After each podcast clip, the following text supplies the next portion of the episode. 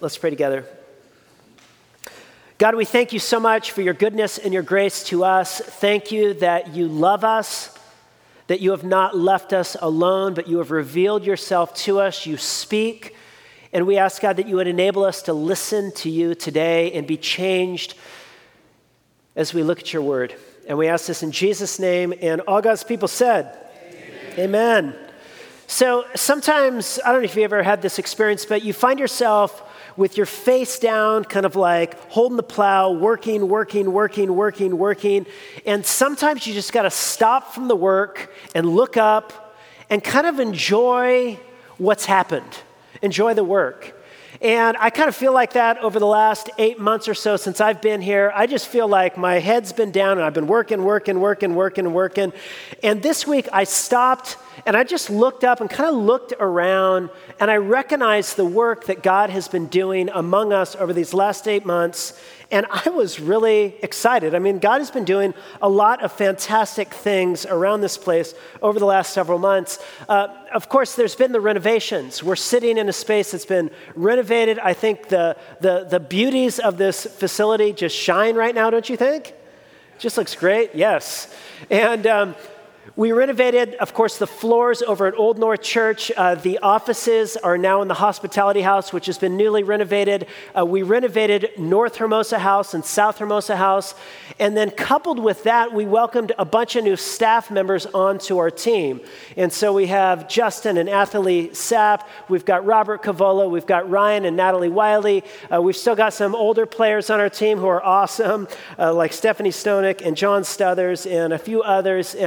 Alvar Nelson. I'm thinking of Alvar right over there. And uh, we just got this rock solid team, and I'm really excited about the team that God has built around us. But in addition to the renovations and the team building, there's been a lot of great stuff that has been happening within the life of our community. And so, uh, for example, we launched a new website last week with new signage and new bulletins and all kinds of new design, which we're really excited about. Uh, we, we launched just this month 10 new community groups which that's really impressive and, and it's very very cool. Many of you are leading community groups you're participating in these groups and these are groups where we share meals together and stories and our life together. And so these launched this last week 10 of them um, we have seen 23 baptisms in the last eight months. And so there's um, a gentleman named mike awesome guy led our pew moving day yesterday. And that's a guy who, like many of the other folks that were baptized, God has got a hold of his life, and he's doing great. I see Mike back there. Give a shout out to Mike. He loves to be pointed out, I'm sure. Um, we built a couple houses in Mexico over the last eight months, which is cool, uh, with among the poorest of the poor in Tijuana area. And so God has done some really, really exciting, great work. Uh, we, we did a, um, uh, a walk, many of us, a couple months ago to raise awareness and money for the homeless problem in conjunction with Union Rescue Mission uh, this last summer. And then we launched a new internship program, and we have actually signed on our first intern, whose name is Josh Kenyatta. We'll bring him up in the next couple weeks, but the internship is posted at Fuller and Providence and Azusa, and we're already receiving some interest. And so we're really excited about what God is doing around here. I mean, there's a lot of stuff that's happening, and it is just so fantastic. And while I'm thankful for our incredible staff team, and I recognize that none of this could have been done without this great team of people that I have working alongside of me. Uh, more than that, this could not have been done without so many of you all. You know, this is now my third church, or now my fourth church I've served on staff with. And I have to say that uh, every church I've been at, church is kind of the lifeblood of a church is its volunteers. It's the people that invest their time, their effort, their money, their resources, uh, their gifts into the local church. And every church I've been at has had fantastic volunteers, but I have never seen such a remarkable team of volunteers as I've seen at this church. You people are incredible.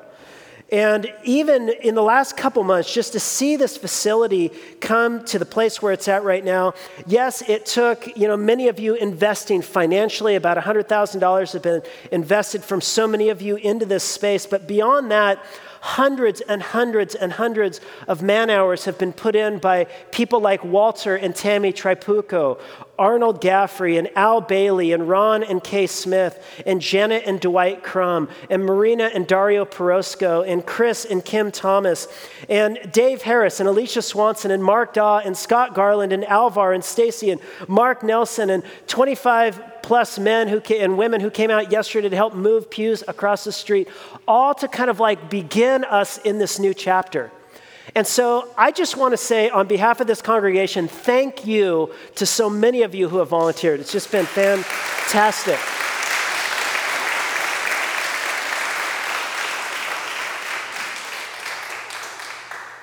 But, you know, as I was thinking this week, I, I think what's really cool is this is really just the preface for a whole bunch of chapters that God intends to write in and through the life of this church. You know, this church has an incredible history of church planning and of uh, investment in, uh, in, in cross cultural missions. And this church has seen many young people and older people meet Jesus and have their lives transformed. This church has invested in a generation of leaders and sent people out.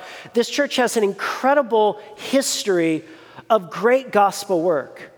But we don't want this simply to be the story that we tell about our past. We also want this to be the story that we tell about our future. You know, C.S. Lewis once quipped, he said, It would seem that our Lord finds our desires not too strong, but too weak.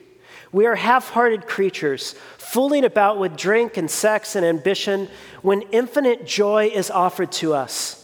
Like an ignorant child who wants to go on making mud pies in a slum because he cannot imagine what is meant by a holiday at the sea, we are far too easily pleased.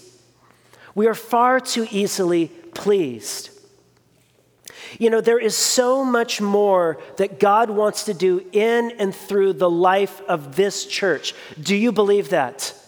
You know, we serve a God who is able to do abundantly above and beyond all that we could ask or think. And so I don't want to be too easily pleased by what we've seen. I want to see more happen in, in, the life of this community. I want our gatherings, when we come together on Sunday mornings, not to simply be a religious game where we sing some songs and hear a self help talk. But I want it to be an encounter with the true and living God. Where in the songs that we sing, in the prayers that we pray, in our confession and our assurance, and in the preaching of God's word, we actually have an encounter with the divine. And we meet God. And when people who are outside of the church come into this place, they say, God is truly among you. We want to see an outpouring of the Holy Spirit in these gatherings each week. We want to see God do a great work among our children in the classrooms that are meeting right now and our students across the street. We want to see these students learn to find their identity not in the opinion of their peers, but in the love of God.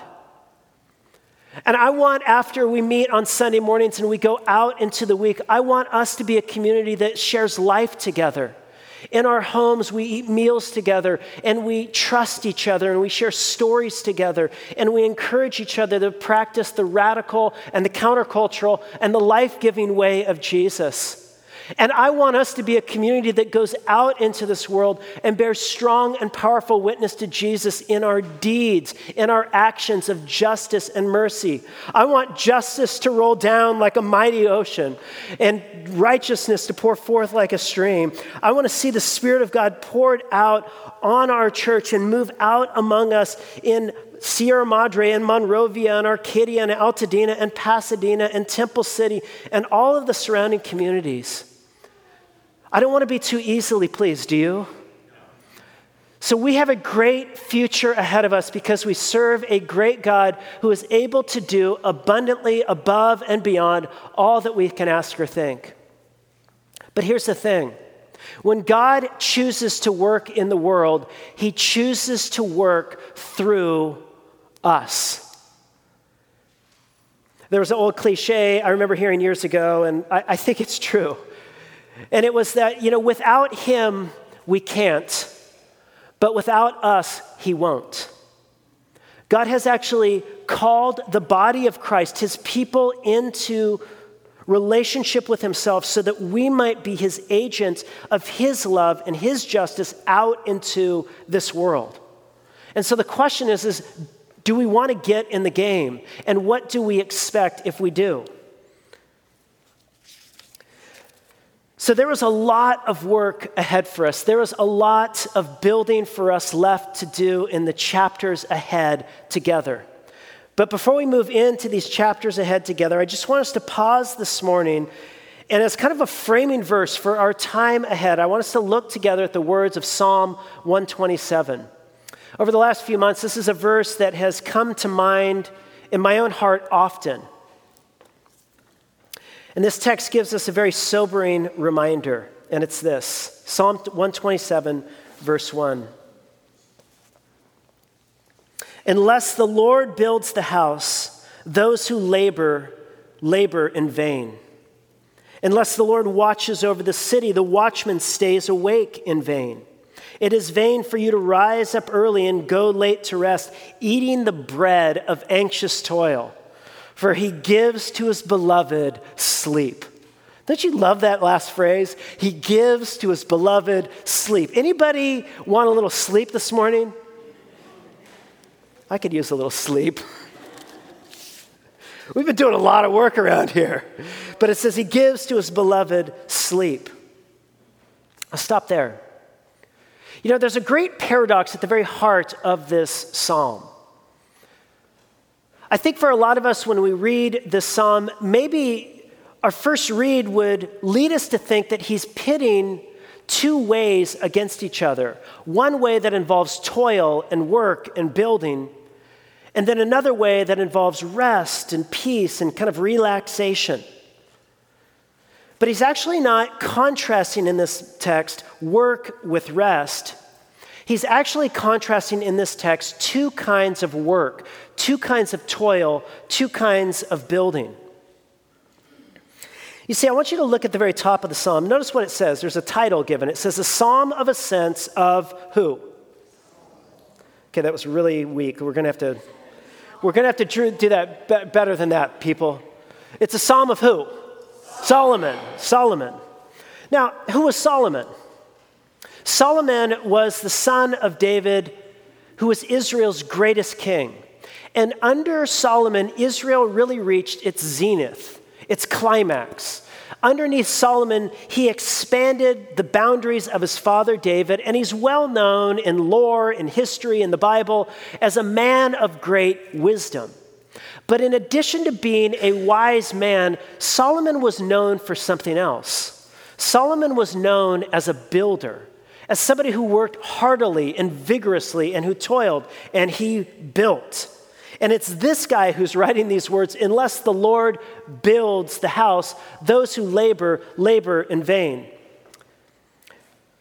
But it's interesting when you go back to the story surrounding Solomon's, how often the authors mention his penchant for building.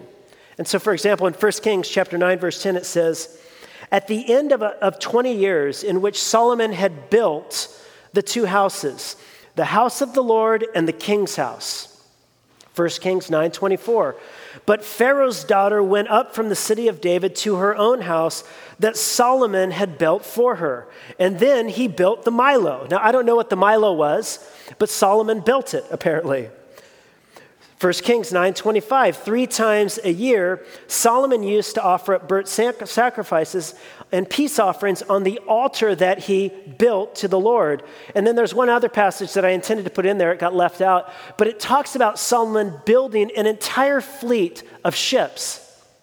So there's Solomon the wise man, but there's also Solomon the builder, the one who built his house, the one who built the temple, the one who built Pharaoh's daughter's house, the one who built Millo, whatever that is, the one who built all the fleets, and the one who built the altar of the Lord. And it's this man who engages in all of this work and all of this toil and all of this building that says, unless the Lord builds the house, we who labor, labor in vain.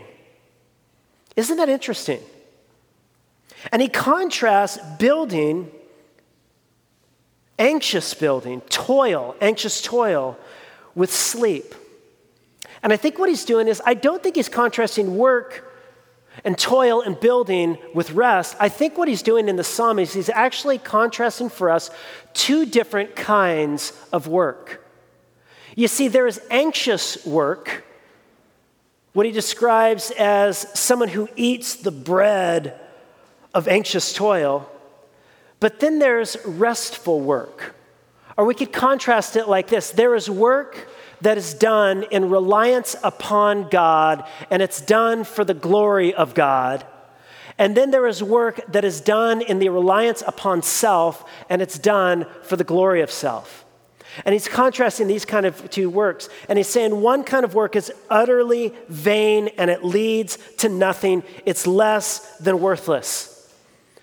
If what a church is working for, it's what volunteers and staff members and pastors are working for, is out of their own strength, in dependence, in a spirit of independence from God, and for their own glory and fame and name, he says that kind of worth work is worthless. But not all work is worthless.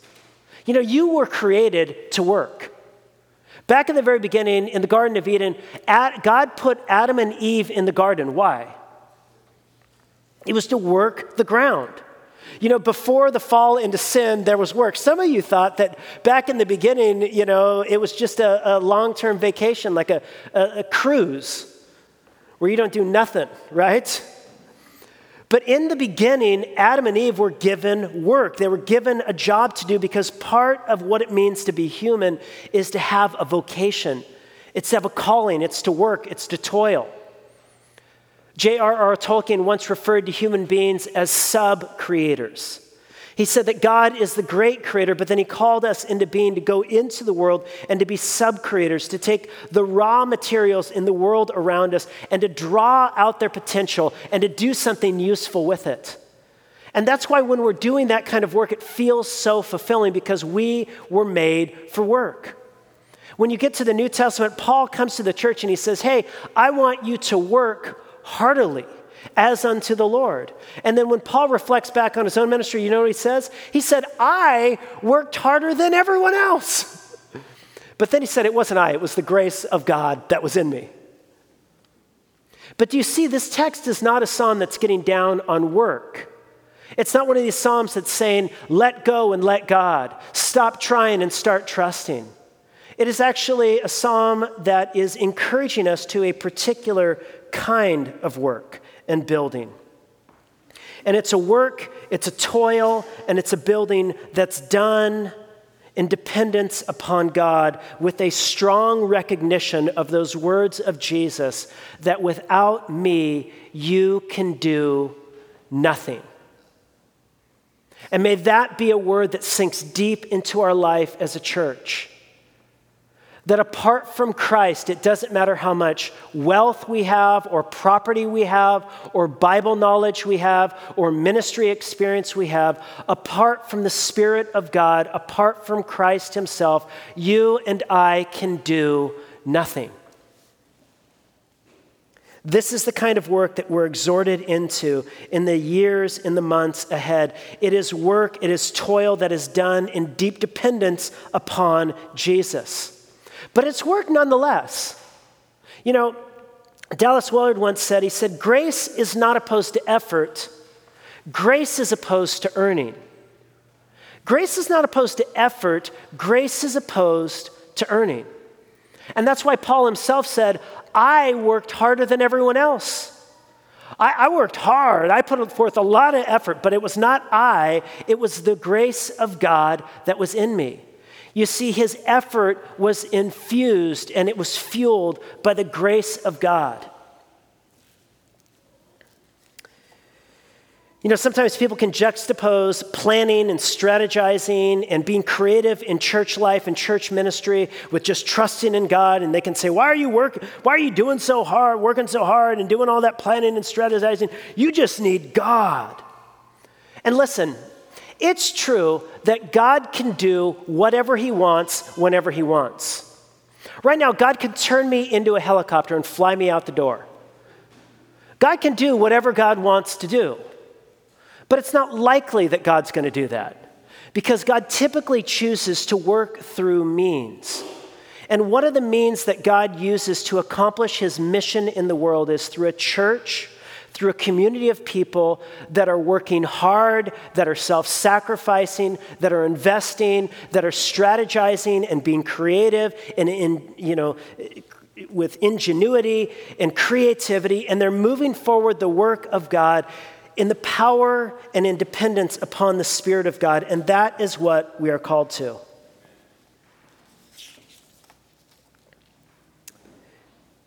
And notice it's contrasted with this other kind of work. And notice the phrase again eating the bread of anxious toil. Isn't that an arresting phrase, an arresting way of describing it? He talks about eating bread, and what is bread? Bread is the fruit of hard labor. Back in the ancient world, you didn't just go down to Trader Joe's or Whole Foods and pick up a loaf of Dave's bread. You, you actually had to plow your field and you had to care for those plants and raise them up and harvest them and then grind them and then, you know, knead them and then bake them. And then you had bread to eat that night, and then the next day you had to do it all over again.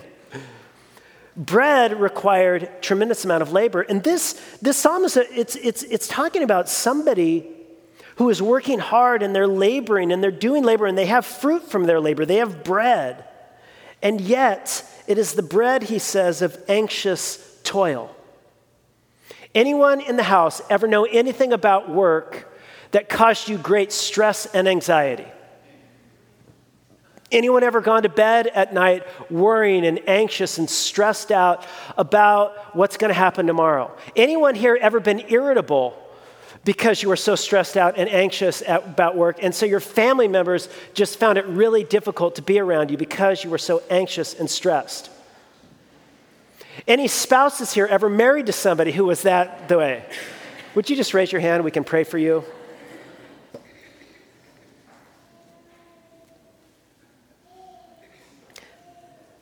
There's a kind of work that creates deep anxiety and stress.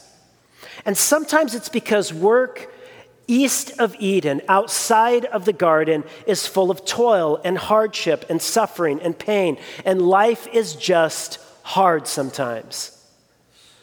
But sometimes we're eating the bread of anxious toil because, not simply because we live in a fallen world, but because of the idols in our own hearts because we've put something in a higher degree of importance in our heart and life, and we're building our identity and our self worth on that instead of God.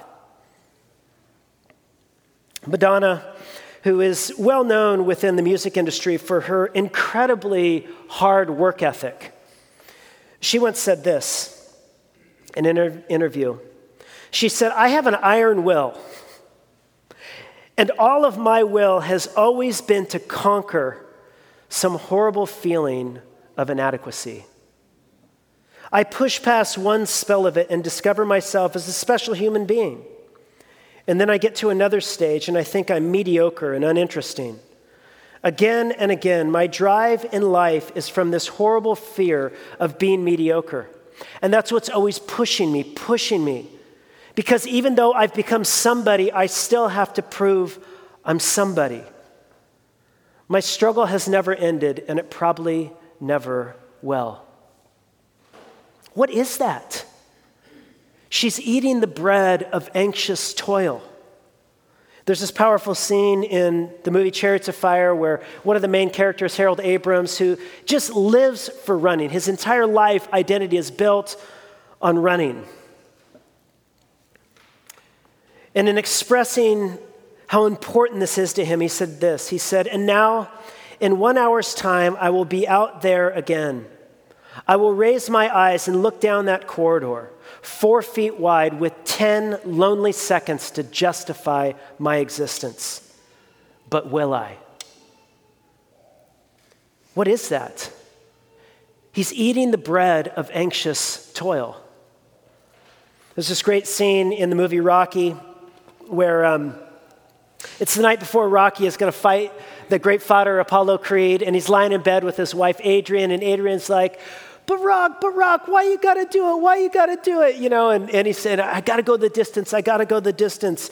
You know, I just gotta go the distance with, with, with Creed, you know? And she's like, why you gotta do it? And he said this.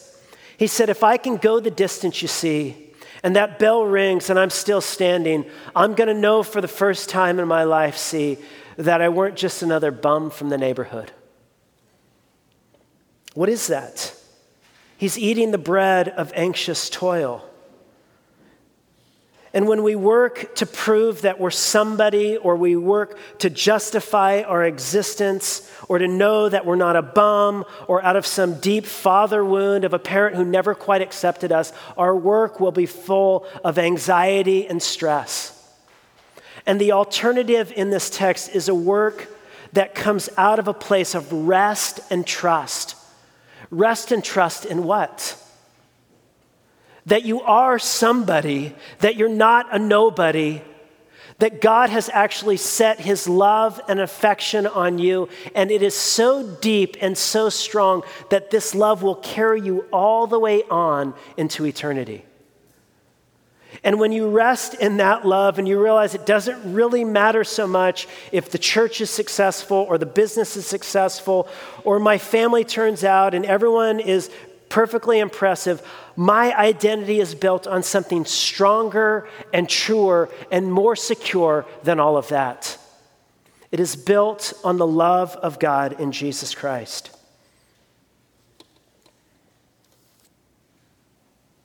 So the author says, Unless the Lord builds the house, those who build it labor in vain. Those who engage in this anxious toil and stress, it's in vain. So I was reading this text this week. The word that really caught my attention was this word unless. Notice he says, unless the Lord builds the house. He puts a condition on it. He says, if God builds it, then it's not in vain. What's interesting to me is when you turn to the New Testament, God once again speaks to his people about building, only this time there is no unless. Instead of having an unless, you just have a straightforward, unquenchable promise from the lips of Jesus, and it's this Jesus is with his disciples.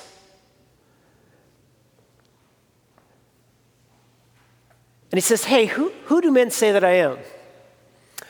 And they say, Well, some say Elijah, some one of the prophets, some say John the Baptist. He says, Yeah, but who do you say that I am? And Simon Peter looks at him and he says, You are the Christ, the Son of the living God. And Jesus is like, Yes. You're Simon, and we're going to call you Little Stone from now on. But on this rock, on this rock, the confession about the event of Jesus Christ, his life, his death, and resurrection, that God incarnate has come among us. He says, On this rock, I will build my church. There's no unless about it. Jesus says Jesus is going to build his church, and then he says the gates of hell will never overcome his church. Nothing will conquer the power of Jesus to build his church. When you give your life, when you invest in the church, the mission of God, when you, when you invest finances and time and gifts and talents in building up the, the people of God to engage in the mission of God, you are participating in something that is strong and sure and will go all the way into eternity. And the gates of hell will never overcome the church. Why? Because who is building the church? Who made this promise? John Piper put it like this He said, Take one scene as the answer. We're in heaven beholding the throne of God. And in his hand is a scroll, the unfolding of the end of history and the destiny of the church of Christ. And at first, nobody is seen worthy to open the scroll, that is, to bring history to its appointed consummation. And John weeps because no one is found.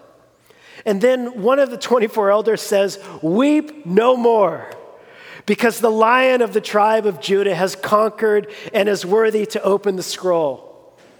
And then the lion like lamb and the lamb like lion takes the scroll, and the elders and the creatures around the throne all sing, Worthy are you to take the scroll and to open its seals. For you were slain and by your blood you ransomed people for God from every tribe and language and tongue and nation, and you have made them a kingdom of priests to our God, and they shall reign on earth. One person is worthy to bring history to its appointed consummation. It is Jesus Christ, the Son of the living God, who has ransomed a people from every ethnic group on the planet. And then, two astonishing things happen in this scene. Millions of angels and talking birds and horses and fish confirm the greatness of Christ. It says, And I heard the voice of many angels, numbering myriads of myriads and thousands of thousands. That's at least two million saying with a loud voice, Worthy is the Lamb who was slain to receive power and wealth and wisdom and might and honor and glory and blessing. And I heard every creature in heaven, birds and butterflies, and on earth, horses and tigers and squirrels, and under the earth, worms and moles and groundhogs, and in the sea, fish and squid and lobsters and all that is in them, saying, To him who sits on the throne and to the Lamb be blessing and honor and glory and might forever and ever. And the four living creatures said, Amen. And all the elders fell down and worshiped. And God's church says, Amen. This is the one who said, I will build my church.